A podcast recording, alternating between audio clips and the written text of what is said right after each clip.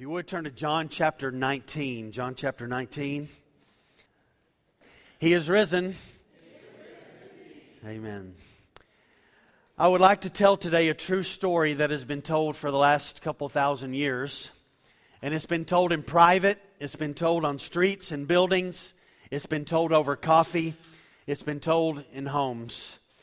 And we know of this story in two main ways. One, we know of it in Scripture, that the Scripture records for us this story of Jesus' death and resurrection.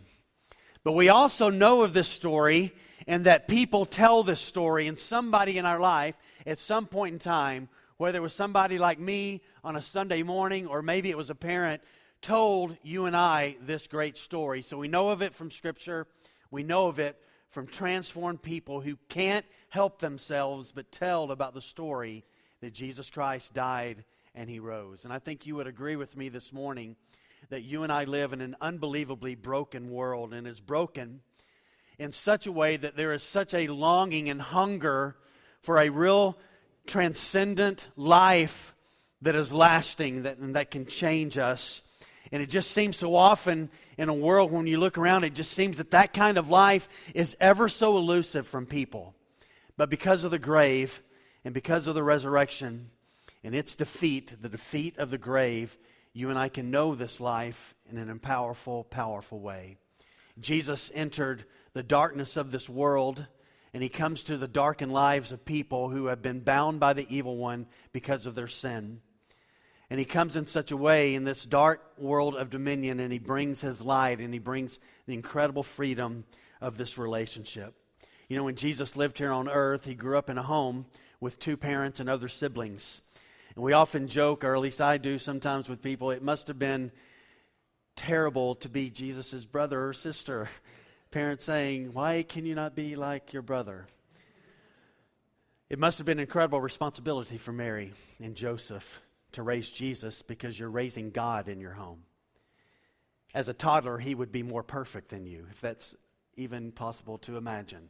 But he would be because he was God in a body and he was perfect. This incredible reality that he had come.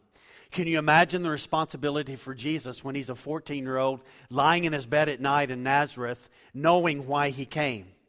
He would bear the sin of the world, and this incredible calling before anything was created had been placed upon his life, and he had embraced it and said, uh, Yeah, I will be the one who will rescue man. It's an incredible, weighty responsibility for a young man to have. I think he must have been the most joyful person who has ever lived on the planet. And the reason is this I know he was the man of sorrows. But you and I know that sin brings devastation and chaos and confusion. Jesus never sinned. So, personally, in his life, he didn't know about this separation that sin does in a relationship with God. It was not until he hung on the cross that he had an idea about separation. And as he hung on the cross, I just want to remind us this morning, he did not become the greatest sinner in the world. Jesus never sinned, even on the cross. He became the sacrifice, and in his body, he bore the sin of the world and became the only sacrifice that could please the Father. But he did not become the greatest sinner because if Jesus became the greatest sinner, then he sinned and we have no Redeemer. There is no sac- sacrifice that is sufficient. And so he was perfect, and so therefore I know he was had this unbelievable joy in his life. He was able to see up and close, though, growing up here on earth, what sin does to people in regard to relationships and other things. And I believe part of his joy must have been incredibly infectious. And it flowed out of his intimate relationship with the Father in heaven. He would have been the most awesome person to be a friend with.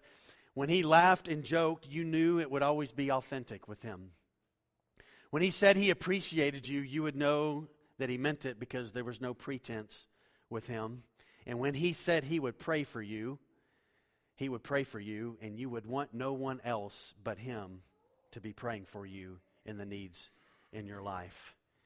And when you would have spent time with him, he would have really wanted to be there because he would have loved you and appreciated you. We are the most impatient kind of people, but Jesus was this unbelievable patient person.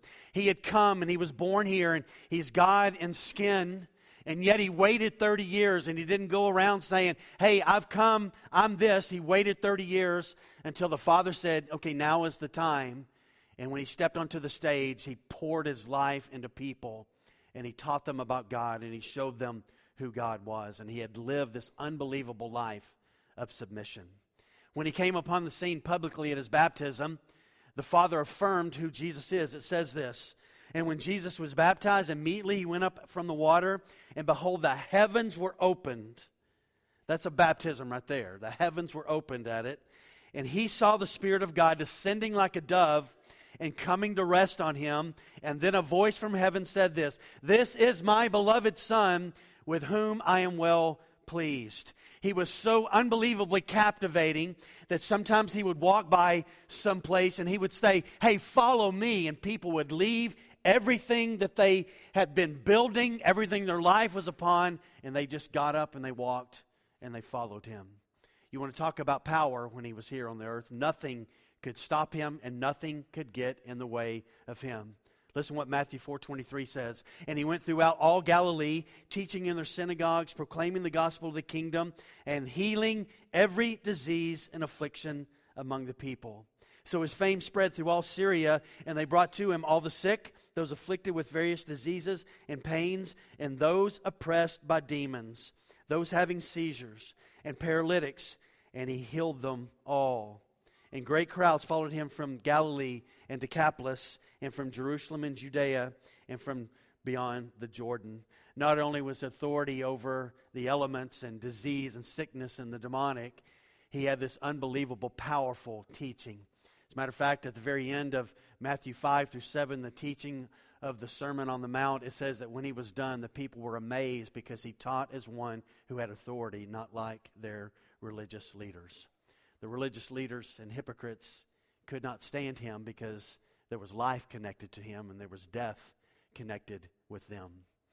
On Monday of last of this past week, we celebrate the coming of Jesus in regard to whether some believe it's Sunday, some believe it is Monday. But this is what it says when he came in on the day of where they are celebrating him. On John 12 12, it says this his triumphal entry. The next day, the large crowd that had come to the feast heard that Jesus was coming to Jerusalem. So they took palm branches of trees and they went out to meet him, crying, Hosanna, blessed is he who comes in the name of the Lord, even the King of Israel. And then on Friday morning, this is what happened Luke 23 18. But they all cried together, Away with this man and release to us Barabbas, a man who had been thrown into prison for an insurrection started in the city and for murder. Pilate.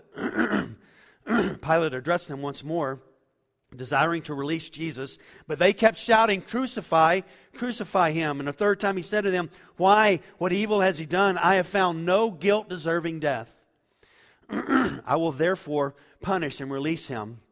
But they were urgent, demanding with loud cries that he be crucified, and their voices prevailed. And so Pilate de- decided that their de- demand should be granted, and he released the man who had been thrown into prison for insurrection and murder, for whom they asked, but he delivered Jesus over to their will. Jesus is taken. We know through various trials, he is beaten, he has robes put on him, and all of this is connected to that this is a promise that is fulfilled. And that's what I want us to see this morning as we begin to walk through the scripture together. See, way back in Genesis chapter 3, when Adam and Eve sinned, God came to the garden and God speaks to Satan, he speaks to Adam and he speaks to Eve. And when he speaks to Satan, this promise of this one, again, before the foundation of the world, this is what role Jesus was going to play. He was going to embrace this, he was going to come. But there in the garden, the Father said to the serpent, I'm going to put enmity, I'm going to put strife between you and the woman in regard to from her One's going to come and you're going to strike his heel and you're going to try to kill him. You're going to try to, to, to keep him from doing his purpose, but he will take his heel that you strike and he will your head. And as we come to Friday, as Jesus is hanging on the cross, this is a promise that is fulfilled all the way back in the garden. That before anything was, God knew what he was going to do. He had a plan. He wasn't making things up along the way. Jesus was going to come, and he was going to come. And, and this promise that was fulfilled for us is the one that frees us and brings us into relationship. Look with me in John 19 so that we can kind of see what is happening in regard to this. John 19, verse 28. And it says, And after this, Jesus, knowing that all was now finished, always wanting to fulfill Scripture. Look at this. Thus, to fulfill Scripture, Jesus said, I thirst. And a jar full of sour wine stood there. So they put a sponge full of the sour wine on a hyssop branch, and they held it to his mouth. And when Jesus received the sour wine, he said, It is finished. And he bowed his head and he gave up his spirit. And I want to remind you and I this morning his death was a real event, that even those who want to deny the resurrection, history records for us there was a man named Jesus who died on a cross in Jerusalem at the hand of the Romans. And it says there that knowing all was now finished, why he came was all finished. I wonder in those moments what Jesus thought as he hung on the cross, breathing his last breaths, his heart beating for the last moments, and I wonder what he was thinking. This phrase, it is finished, are some of the greatest words ever spoken because of who said them and where they were said and what had been accomplished, for no one had ever been able to accomplish, nor could any animal sacrifice in the temple or a tent could accomplish. He had become the only sacrifice that could be made for the rescue of people from their sin. And let me just remind you, he is dead. Look at verse 31 of John 19 since it was a day of preparation, so that the bodies would not remain on the cross on the Sabbath, for, the Sabbath, for that Sabbath was high day, the Jews asked Pilate that their legs might be broken, that they may be taken away. So the soldiers came and broke the legs of the first and of the other who had been crucified with him. But when they came to Jesus and saw that he was already dead, they did not break his legs. But one of the soldiers pierced his side with a spear, and at once there came out blood and water. And he who saw it is borne witness. His testimony is true, and he knows that he is telling the truth, that you may also believe. For these things took place that the scripture might be fulfilled. Not one of his bones will be broken. And another scripture says, They will look on him whom they have pierced. Look at 38. And after these things, Joseph of Arimathea, who was a disciple of Jesus, but secretly for fear of the Jews, asked Pilate that he might take away the body of Jesus, and Pilate gave him permission. So he came and he took away his body. Nicodemus also, who had earlier come to Jesus by night, came bringing a mixture of myrrh and aloes, about 75 pounds in weight. So they took the body of Jesus and bound it in linen cloths with spices, as is the burial custom of the Jews. Now, in the place where he was crucified, there was a garden, and in the garden a new tomb, which no one had yet been laid. So, because of the Jewish day of preparation, since the tomb was close at hand, they laid Jesus there. This is, men and women, children, this morning. Listen, this is a devastating moment in the lives of all of those who had known Jesus for years. He is gone. His heart is not beating anymore. There's no brain activity. His body is lifeless. He is gone. He has committed himself to the Father, but physically, he is gone. And everything they experienced, everything they enjoyed, everything they had hoped is gone, sealed away now by a large rock, his body laying in a tomb. And the Jews lived in a world of death. It was just common for them, and they knew what this meant. He literally is gone. What are they now going to do with their lives? How can they ever go back to what they were doing and what they had experienced? This was all over for them. And they got to be this unique generation to see Jesus, hear Jesus, watch Jesus, touch Jesus, eat with Jesus. Unbelievable generation. And they watched his body be put into a tomb. His death, though, was a great promise that was fulfilled, for it had to take place. Acts 2:23 uh, Peter on the day of Pentecost says this this Jesus delivered up according to the definite plan and foreknowledge of God. Another reminder that this was God's plan all along. And so I want to remind us on this Easter Sunday morning 2018 April 1st no April Fool's joke Jesus was dead, he is alive. And this was a promise fulfilled by God. That God, for the sake of his honor and his glory and his name, Jesus came and he died for us to rescue us so that God would get the glory in the life of Jesus and God would get the glory in our salvation. And all of this is connected to this unbelievable purpose of God where Jesus was going to come, he was going to die, he was going to be raised from the dead so that you and I wouldn't just have to die physically and spiritually and therefore just be separated from him but we would only have to die physically that there would be a, phys- a spiritual life that would come through salvation in jesus. And then one day there will be this great resurrection where our spirit and our body will be reunited and we will live with God forever and ever and ever. So now, John 20, let's talk about the resurrection. Are y'all ready? Are y'all ready? Are you excited? Resurrection, He comes alive. Trace, are you ready? Okay, all right, all right. Trace is ready. Look with me in John chapter 20. This is a beautiful chapter that unveils the heart of God and the hope that you and I have in Christ. I read the resurrection account several times this week, and really since John 20 was the place. There are three themes in John chapter 20. And the first theme is this saw. 11 times in John chapter 20, some form of the word see, saw, seen is there. The Holy Spirit on that day and in the writing of John chapter 20 wants us to know people literally saw Jesus alive. They saw this. There were eyewitnesses to this. 11 times the word see in some form is written in John chapter 20. The next emphasis is in John chapter 20, verse 30. Go to there. That's kind of at the end of things, but go, go and go there.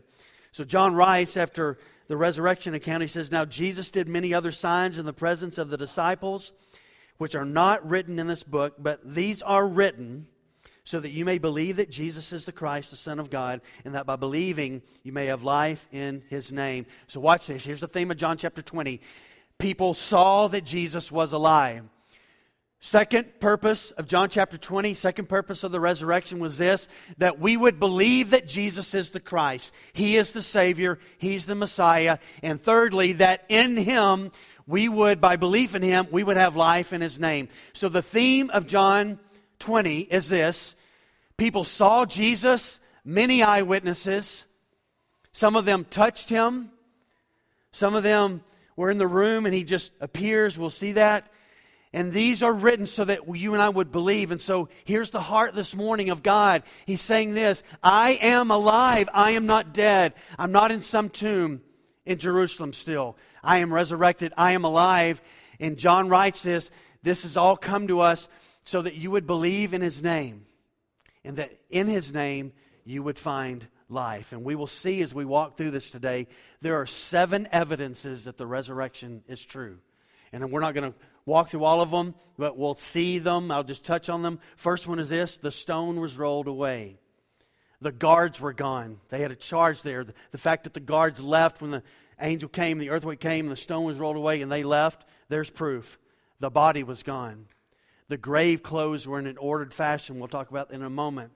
The Sanhedrin in Matthew chapter 27, 11 through 15, when they come, the Jewish, they come and say, hey, listen, earthquake, stone rolled away, body's not there anymore. And so the religious leaders lie, and they know, they know the body's not in the tomb. And so they create this lie, and they bribe the guards in regard to things. There were eyewitnesses to Jesus. And the seventh evidence of the resurrection is this, and it's a fascinating one. His own followers didn't believe he had been raised from the dead. And then for the rest of their lives, when they see him, they will live in light of the glory and they believe it because they knew that it had come to be true. Look with me in verse 1 now, John chapter 20. Let's talk about some perspectives on the resurrection. John 20, verse 1. First perspective is power. Now, on the first day of the week, Mary Magdalene came to the tomb early, while it was still dark, and saw that the stone had been taken away. This would have been very early on Sunday morning. The Sabbath would have lasted from Friday night at 6 p.m. to Saturday night at 6 p.m. Because it was the high Sabbath, there were many things connected with that. And so Sunday morning would have been the first opportunity for the women, because of the nighttime, to be able to come to the tomb or anybody to come. And so this is Sunday morning. It is still dark. Mary probably has been thinking about all the events that have happened, thinking about what are we going to do with our lives. We know that she's not the only one woman who comes to the tomb. There are a number of them, but in John's account, Mary plays a special role because we'll see in a moment she comes back and she says something to him or to Peter and John about this, and so he, she has a unique role in the life of John as he records this. And when you and I consider the time frame and the time period for a woman to be out early in the morning walking the streets would have not been normal, but I think these women, and Mary particularly, was like, did not know what to do with their life. And they loved Jesus so much, and so the only thing that they could do was to go where they knew his body was. And so she gets up early in the morning. She makes her way through the streets of Jerusalem, outside of the city, to the tomb, for she knew where it was. Now, as I said a while ago, John doesn't mention necessarily there are other women there, but there were other women that they either joined up with along the way that were heading there, or maybe they had a plan that they were going to meet in the garden. But we know this that she went. All accounts of the resurrection, nobody literally sees him walk out of the tomb. Nobody sees it. And the reason is, is by the time the stone is rolled away, he's already been gone. He's gone. He'd been raised. He didn't need the stone to be rolled away. If you can conquer death, you don't need a stone to be rolled away. And he's resurrected and he has this glorified body. And somehow, whether he goes through the top of it, he goes through the front of it, whatever the case is, he is literally gone. No one sees him leave. He didn't need it because he wasn't weak, needing the stone to be rolled away. It's interesting that it says here that Mary Magdalene, that when she saw that the stone had been rolled away from the tomb, she didn't investigate any further. She concludes immediately this somebody has stolen the body. Somebody has stolen the body. And so she immediately runs to find Peter and John to tell them that this unbelievable ultimate dignity, indignity has happened. And so she doesn't even look at the tomb in verse 11 here in a minute, she's going to come back to the tomb and she's going to look in. But this event, just want to remind you that when Jesus rose from the dead was an event of unbelievable power. Great, great power. And now, for those of us who are in a relationship with Christ, that power that raised Jesus from the dead, guess where it rests and resides? It resides in us. And so, therefore, when we face struggle and trial and temptation, we can't say, I don't have the energy, I don't have the strength, I don't have the pathway to say no to this. No, we do. The resurrection power lives inside of us. Listen how Paul said it, Ephesians 1:19. And what is the immeasurable greatness of his power toward us who believe, according to the working of his great might that he worked in Christ when he raised him from the dead and seated him at his right hand in the heavenly places. This has come to reside in us. And so, the first thing, perspective, I want you and I to see this morning about the resurrection is that it is a thing of power, unbelievable power. The grave, death has been defeated. Look at verse 2. There's this passionate pursuit that takes place on the day of the resurrection. Verse 2 so she ran, and she went to Simon Peter and the other disciple, the one to whom Jesus loved, and said to them, They have taken the Lord out of the tomb, and we do not know where they have laid him. If you'll notice there, she says, They've taken the Lord, and we. So there's some other women there that were present, so she's using plural there, and we don't know where they have laid him. They've taken him, and we don't know where it is. And so Mary has jumped to the conclusion that Jesus' body has been stolen. Now, look up here. Listen to me. I think this is one of the great evidences and proofs of the resurrection. Here are those who walked with Jesus. He talked, I'm going to go to Jerusalem.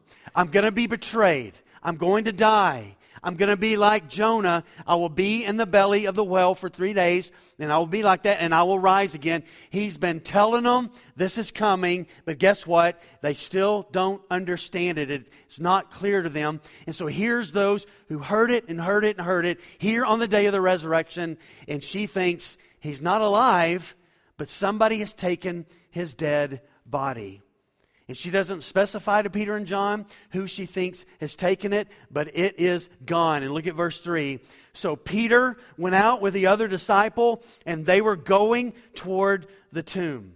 Now, again, it doesn't explicitly tell us that Mary came back with them. We know that she does, but they take off out of the room.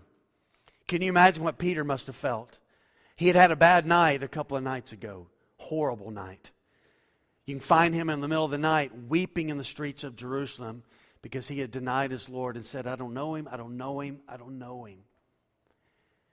And now Mary comes and says, The body is gone. And so Peter and John, she knows where they are, they take off running toward the tomb. Look at verse 4. Both of them were running together, but the other disciple outran Peter and reached the tomb first. I always think that's funny. and here's why I think it's funny. By the time John wrote this gospel, Peter was dead.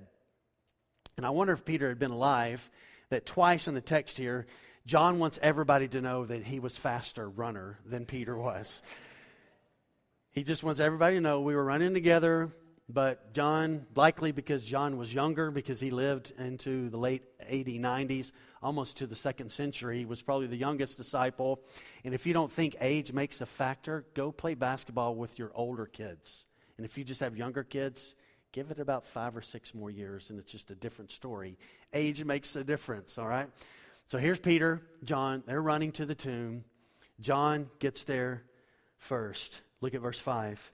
So John gets there, and stooping to look in, he saw the linen cloths lying there, but he did not go in. So John arrives first, and he does something that Mary didn't do. Mary sees the stone rolled away, and she just takes off to go tell Peter and John about this. John gets there first, and he does this. He stoops down, literally means to bend. Back in those days, some of our Hollywood movies have not done us well you see these big, huge doors of the tombs, and you've got to get these large stones. The openings of these tombs were probably just about three foot high. They weren't real tall, and so you kind of had to stoop down. You could get the bodies in there, but can you imagine all the tombs and all the people dying? How many big stones you would have to get? It was just impossible to do that. So, so the openings to these tombs were not huge.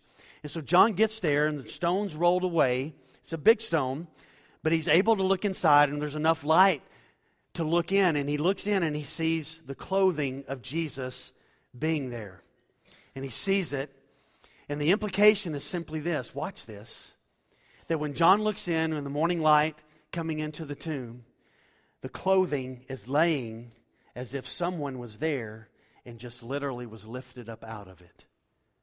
Now, Peter's going to tell us something different here in just a moment, but the cloth that he had been wrapped in is literally just lying there. It's an amazing thought that Jesus has just been physical body, resurrected body, lifted out, and his resurrection, his, his death clothing is just lying there. Look at verse 6. Then Simon Peter came, old man slow, following him. John's outside. Peter went into the tomb, it says, and he saw, watch what Peter sees. He sees two things.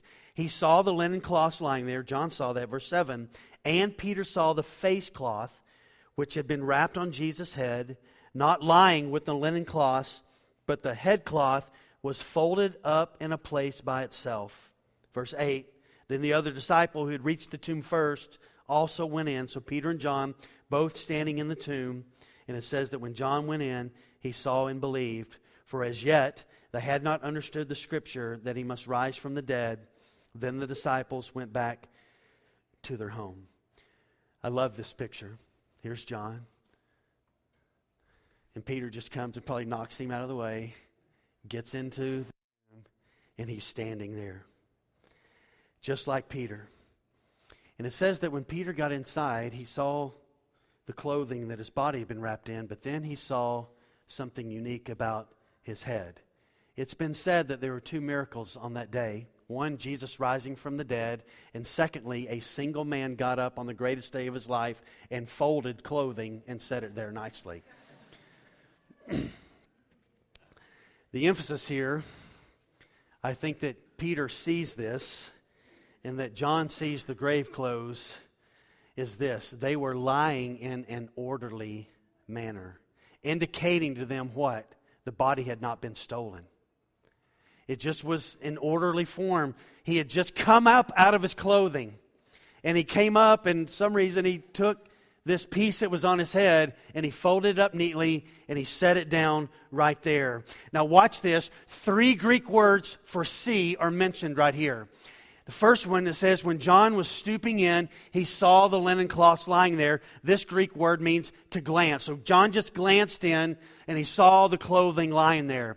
It says, when Peter stepped in, it says, and Peter saw the clothing and he saw the headpiece folded up. That Greek word means to take careful notice. So Peter steps inside. He's looking at both pieces of this grave clothing and he, and he, he doesn't glance at it. He looks at it and he's thinking about it and then it says, John steps into the tomb, and it says this that when he saw, this Greek word means this, to get a mental picture that leads to an understanding. And what does it say that John does?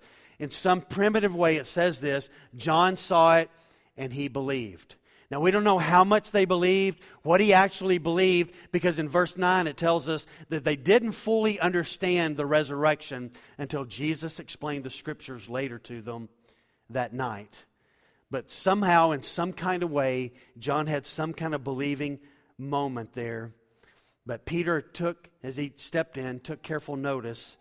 But it indicates that John believed something about that day that was unique and different. Let me contrast some things for us this morning. When Lazarus came out by the tomb, he was still wrapped in his grave clothing. And in a sense, Lazarus was going to need grave clothing again. The significance of the grave clothes there on the stone still in Jesus' tomb is he was not going to need them again. He just literally came up out of them because he wasn't going to need them again, for he would not die a second time. When he comes back again, it will not be like the first time. He's coming back with great authority and no enemies. Satan, nothing will stop King Jesus when he comes back the second time.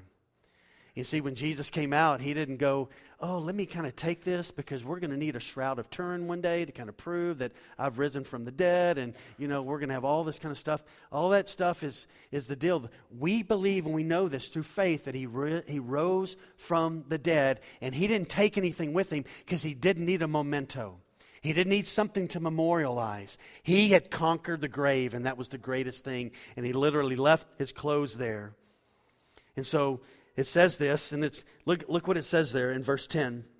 And it says, Then the disciples went back to their homes. Can you it's uh, just understatement here. Sometimes just like, give us scripture. Can you give me some more detail? So they're standing in the tomb. He's gone. Grave clothes, orderly, folded.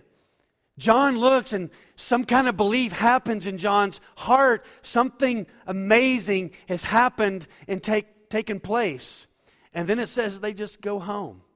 And the reason they go home is they're not fully convinced that a resurrection has taken place. And I'll just say this there's been so many theories throughout the ages about the resurrection. And one of the most popular ones is this that the body was stolen. That someone came in, either the Romans, the Jews did, or the disciples came and stole the body.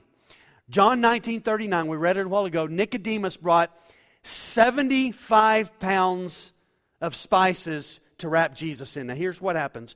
So they had this cloth.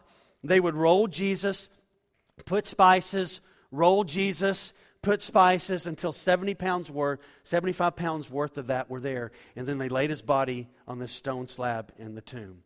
And if somebody would have come in to steal the body, the easiest thing to do was, would not be, or the hardest thing to do would be to unwrap the body and take all of that time with all the spices, that would take too much time, and then the cloth would just be kind of thrown everywhere. And so I think an evidence that he rose from the dead was the orderliness, and that's why John is emphasizing the grave clothes and this headpiece. It just would not have been that way. It would have taken a long time to unwind all of that, and then you would have to carry a body that had been dead for a couple of days where it smelled and the disease and all of that kind of stuff that's happening. So that just is a foolish, foolish thing. And people have attacked the resurrection forever and ever. And you know why? It's the linchpin of everything. Because if all you have is Friday without the resurrection, then you just have a dead man. But the resurrection is this culmination, this apex of what happened on this weekend. Jesus is alive. Look at verse 11. So Mary somehow gets back to the tomb. Peter and John run. She makes her way back, and it says, Mary stood weeping outside the tomb, and as she wept, she stooped to look inside the tomb this time. And when she looked inside, she didn't just see linen clothing, she saw two angels in white sitting where the body of Jesus had lain, one at the head and one at the feet. And they said to her, Woman, why are you weeping? And she said to them, Well, they have taken away my Lord, and I do not know where they have laid him. It is clear in verse 11 that after she went and found Peter, she made her way back and she looks inside. Peter and John have now gone. She's there, and she just doesn't know what to do but to make her way back to where Jesus was. And now she's just confounded. His body is gone. And she's weeping outside the tomb. It's the same word in John 11 with Lazarus when the people were there and they're mourning and they're just weeping. It's out loud weeping. I mean, out loud weeping. It's the kind of weeping I've heard some of y'all have done at uh, um, I Can Only Imagine movie, I've heard. I haven't seen it yet, but I heard that that's like a man. There's just like noise taking place in the theater, just a moving. She's just weeping and weeping and weeping. Jesus' body is gone. She looks inside. No grave. She didn't see the grave clothes. Not saying that they're not there, but she sees two angels in white. One sitting where his feet was, and one sitting where his head was. And she gets to see something way more glorious than they did. Now listen to this. Listen to this beautiful picture. I love the symbolism of Scripture. Remember the Ark of the Covenant? On top of the Ark of the Covenant was the mercy seat that the high priest would sprinkle blood, but on the corners, on the top of the Ark of the Covenant, what were there? Made of gold, two cherubs, two angels facing. Okay, the angels there. Look what you see in the tomb. Just as it was with the Ark of the Covenant with angels there, indicating the presence of God in the mercy seat. Here it is in the tomb where Jesus had been, and you got two angels sitting there giving great evidence. You see, in the Old Testament, God had met his people in a tent, and then he had met them in the temple when it was built. And now God is meeting them in the tomb, saying to them, He's alive. He is alive. And so they ask her, not about the empty tomb, but they're saying, Why are you crying, woman? it's almost as if they're saying, This should be a joyful moment. Why are you crying? This is not a mourning for sadness. This is a mourning for gladness. And Mary changes her tune from verse 2. She goes to Peter and John, says, They've taken the Lord. As she speaks to the angels, she, sa- she says this He is my Lord, and I don't know where they've taken him. It's much more personal for her now in this moment. And heartache just brings this perplexity for Mary. And she's got this broken heart. Where's Jesus? Where's Jesus? And her heart is just perplexed, not knowing what to do. And sometimes life is that way. We just can't make sense of the moment. But here's the deal just like Mary, you and I have to do this. We have got to move past the tomb just staring in it. The tomb is not some this great memorial where we worship and we just stay there, but it is to point to us he's not in there anymore. You can't find him in there. He's outside of the tomb now. And Mary needs an encounter with Jesus to change her perspective as she looked inside the tomb. And maybe you are there this morning. On this Easter Sunday morning, you are stuck at a place where it's time to move on. It's time to shift your eyes from an empty tomb of not having enough money, an empty tomb of my past is too bad, an empty tomb of this, and you're just staring, and to be reminded this morning to shift your eyes on King Jesus, who's no longer in there. He's conquered death things. He's all about life turn and gaze at the glory of who he is. Look at 13 again. And so they said her, Woman, why are you weeping? She said, They've taken away my Lord, and I don't know where they've laid him. And she said to them, They've taken away my Lord. And look at 14. Having said this, she turned around and she saw Jesus standing there. But it says this she did not know that it was Jesus. And Jesus said to her, Woman, why are you weeping? Same thing the angel said. And then he adds one, Whom are you seeking? and she supposed him to be the gardener. Uh, yeah, uh, yeah, yes, in a sense. He's the gardener of life. He's the one who brings life and builds things and grows things, but she just thinks he's the guy taking care of the tomb area. And she said, Sir, she makes an assumption. If you've carried him away, will you please tell me where you laid him? And I will take him away. Like she was actually going to be able to do that. She wasn't going to be able to carry him away, but you see the stress and the, how distraught she is. Jesus is gone. We're not told, but it's obvious in the resurrection accounts. Jesus' body is different. Do you see that? They, the guys on the road to Emmaus, they can't really recognize him. There's something about his body, this resurrected body, that is different. So Mary makes two assumptions. This is the gardener, and he probably or possibly is the one who has taken the body. You see, here's what unbelief will do in our lives it will blind us from seeing the Lord's activity and seeing his presence. She's standing in the presence of Jesus. She can't fully see it because they have not even imagined that this is a resurrection. This is a body that has been stolen. But here's what happens in our lives. It's so beautiful. Look at 16. Jesus said to her, Mary. And when he spoke her name, she recognized the voice. And she turned and said to him in Aramaic, Rabboni, which means teacher. When he calls her by name, he immediately comes in focus. I don't know if cameras are this way. I know Keith's a photographer. I used to have a camera, and you would press the button down, and it would immediately, everything would become clear, the shutter. You remember that? I, and I don't know if that's that way anymore. And, and that's kind of the way it happened. Jesus, she can't fully see and understand that that's him, it's not the gardener. But when he says her name, it's as if that button has been clicked, everything has become clear. And you know why? Jesus in John 10 said this My sheep know my what? My voice. And so when he spoke her name, she immediately knew that is the Lord. And look what happens in 17. She must have in that moment gone over and grabbed him in some way, for Jesus says to her, Do not cling to me, for I have not yet ascended to the Father, but go to my brothers and say to them, I'm ascending to my Father and your Father, to my God and your God. Incidentally, this is the first time in the scripture the word brothers is used.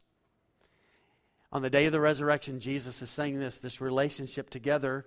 I've called you friends before, I've called you servants and slaves before. And now he is on the day of the res- resurrection saying, This is family. Brothers, go tell the brothers, go tell the brothers that I am alive. Things are different now. And the implication of the text here is that Mary has come over and she grabs his feet, probably, and she won't let go. Can you blame her? She's like going, You're not getting away again. I'm hanging on to you you're not going anywhere. And he says, Mary, things have changed now. Mary, Mary, don't cling to me in this manner. Things are different. I'm going to go away. He's been telling them, I'm going to the Father. And I'm going to go away and I'm going to send the Spirit, and the Spirit is going to live inside of you. And so she's just clinging. And so Jesus says, Don't do this. Now, in a, in a, in a little bit, we're going to see here that he's going to tell Thomas, You can touch me. And it's a different word that's there, but in this, the word cling is a different idea. She's clinging, thinking things are going to be the way they were. And Jesus is saying, Hey, things have changed. I'm going to leave. I have not yet ascended to the Father. So don't, don't cling to this. Things are different now. I have conquered the grave. And they didn't fully understand it all, and they came to understand it over the next days. And can I ask you a question this morning? What Jesus are you clinging to today? Because there's some people in the world that like to cling just to baby Jesus. Some people just like to cling to a picture of Jesus hanging on the cross. Some people like to cling to revolutionary Jesus. He's the one who fights the religious establishment. Some people like turning over the money changers' tables in the temple. Jesus. Or are you and I clinging to the risen, living, exalted, reigning, coming back again Jesus? Because that's the one we've got to cling to. And that's what he's telling her. This is an incredible moment here in the temple. Now, watch this, or in the temple, here in the tomb. Listen to this. The first person who gets to see the risen Jesus is a woman who, in her lifetime, had once had seven demons living inside of her. Seven demons living inside of her. Jesus obviously delivered her from these demons. And now she's in the tomb. Her past is marked with the demonic, evil things connected with whatever she did with that. Now she's there clinging to Jesus in his presence, first person who gets to see Jesus. And I love the point of that.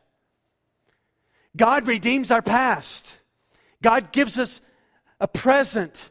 God gives us a future through Jesus, not through any other means, not through anything else. And the first person who gets to see the risen Jesus is this woman who used to have seven demons inside of her. Jesus could have done this any other kind of way. He could have gone, gone from the top of the temple and said, Here I am. He could have marched down the street and knocked on Pilate's door. That dream that your wife was having has come true. Here I am. He could have gone to the high priest's house and said, I'm back. But here's the reality the first person the resurrection Lord appears to is a woman without hope, deeply brokenhearted. And he doesn't shout his resurrection, he just simply whispers it and says, Mary, Mary, it's me. She gets it and she sees it. And look what it is. Look at verse 18. And Mary Magdalene went and she announced to the disciples, I have seen the Lord and that he had said these things to her. One of the other gospel writers says this they thought, just, just couldn't believe her. Just wasn't telling the truth. They just could not believe that this had happened. Well, Luke 24 happens. We're not going to do that. There's two guys leaving Jerusalem. They're going to Emmaus. Jesus walks with them and spends a good part of the afternoon on the day of the resurrection walking with two guys to another city outside of Jerusalem and uh, he explains who he is through the scripture. They get to Emmaus that night. Um, it's dark, and so they go in and they're eating bread, and they realize Jesus has been with us. This is Jesus who's been with us all day, explaining who he is through the scripture, and he immediately disappears in their presence. And they go back to Jerusalem and they say, We have seen the Lord. Now look at 19. this brings us to nighttime after Luke 24. The two guys on Emmaus. And Jesus, on the day of the resurrection, speaks a message of peace. On the evening of that day, the first day of the week, the doors were being locked where the disciples were for fear of the Jews. And Jesus came, stood among them, and said, Peace be with you. And when he said this, he showed them his hands and his side. And then the disciples were glad when they saw the Lord. So they're locked away thinking, What happened to Jesus is going to happen to me. They're looking for us. I just want to remind you this morning locked doors will not give you perfect peace for the inner turmoil of your heart and it also cannot keep Jesus out of the room. He can do what he wants to do. And so here they are hiding, and he just steps into the room. The significance of the emphasis of these locked doors is this is that Jesus just enters the room. We don't know if he just appeared or if he just walked through the door. We don't know. All of a sudden, they're in the room, and Jesus is in the room with them. And he needs to speak this. He speaks three messages peace over the next eight days two on this day and one eight days from now. And the first message was a peace to, to show them who he was, his scars, and to settle them down. Because if somebody appeared in the room this morning, you would need an adult diaper for that moment. And you would need somebody to say, Calm yourselves. I know this doesn't seem normal, but look at my scars. Look at my side. It's me. I'm here. I'm risen. Another gospel writer says that they wrestle with this, and so he says to them, Do you have anything to eat? And so they give him fish, and he eats it. So he shows, and he, his first sermon was peace. First words are peace. Calm your heart. Don't fear the authorities. I have conquered the grave. Peace to you. He does this to us, and then he gives them identification. If you don't think it's me, I've got scars and you can see them. Can you just imagine that moment? They are looking at the scars on Jesus' body. It's Him. He shows up and He gives these frightened disciples what they need most His presence. He gives them His presence. Look at verse, look at verse 21 now. Here's the second piece. And so he said to them again, Peace be with you. As the Father has sent me, I'm sending you. And when he had said this, he breathed on them and said to them, Receive the Holy Spirit. If you forgive the sins of any, they are forgiven. If you withhold this forgiveness from any, it is withheld. Watch this. He gives them peace to commission them. He's going to ascend 50 days from now. He's not going to be here, and they're to wait in Jerusalem. And Jesus well, excuse me, he's going to ascend, and the Spirit's going to come 50 days from this moment on the night of the resurrection. The Spirit's going to come, and he's telling them you're going to now take the role that I've had. I went everywhere and we and I've been telling and preaching. Now you're going to take the message. And so this second piece is to commission them saying, as the Father sent me, I'm sending you. He breathed on them. This is an early picture, a partial giving of the Holy Spirit because they were going to need power to take the gospel to the nations. And then it says this, he tells them this, and this is going to be a gospel of forgiveness. Now they couldn't forgive sin. I can't forgive sin. Only God can forgive sin. But the point Jesus was making was this when you go and you preach this, you're going to preach that people's sins can be forgiven. If they reject it, you will tell the people God doesn't forgive your sin. If they you preach this and they trust in Jesus, then you will tell them your sin is forgiven. So he's telling them this is going to be a gospel of forgiveness. And I don't know about you, but I know that our world today is hungry and longing for a gospel of forgiveness. They're longing for it. Longing, longing for it. And Thomas is not there. Look at 24. Thomas, one of the twelve, called the twin, was not with them when Jesus came. So the other disciples told him, We've seen the Lord. But he said, Unless I see his hands in the mark of his nails, and place my finger into the mark of the nails, and place my hand into his side, I will never believe. Thomas is proof don't miss church. I don't know where he was, but he wasn't there. He should have been in the room, and he missed it. And he has to wait eight days. Look at verse 26. Eight days later, his disciples were inside again, and Thomas was with them, although, although the doors were locked. Jesus came and stood among them and said, Peace be with you. Must have been a long eight days for Thomas, hearing them talk about, We saw the Lord, we saw the Lord, and him thinking, I just don't believe it. Look at 27. And then he said to Thomas, Put your finger here, see my hands, and put out your hand, place it in my side. Do not disbelieve, but believe. And Thomas answered, My Lord and my God. And Jesus said to him, Have you believed because you have seen me? And with the words, My Lord and my God, Thomas affirms the faith that was not present in him eight days earlier. And with these words, Lord and God, he affirms the deity of Jesus, the glory of Jesus. He realizes that not that only the slain one who is now risen gets to have these exalted titles.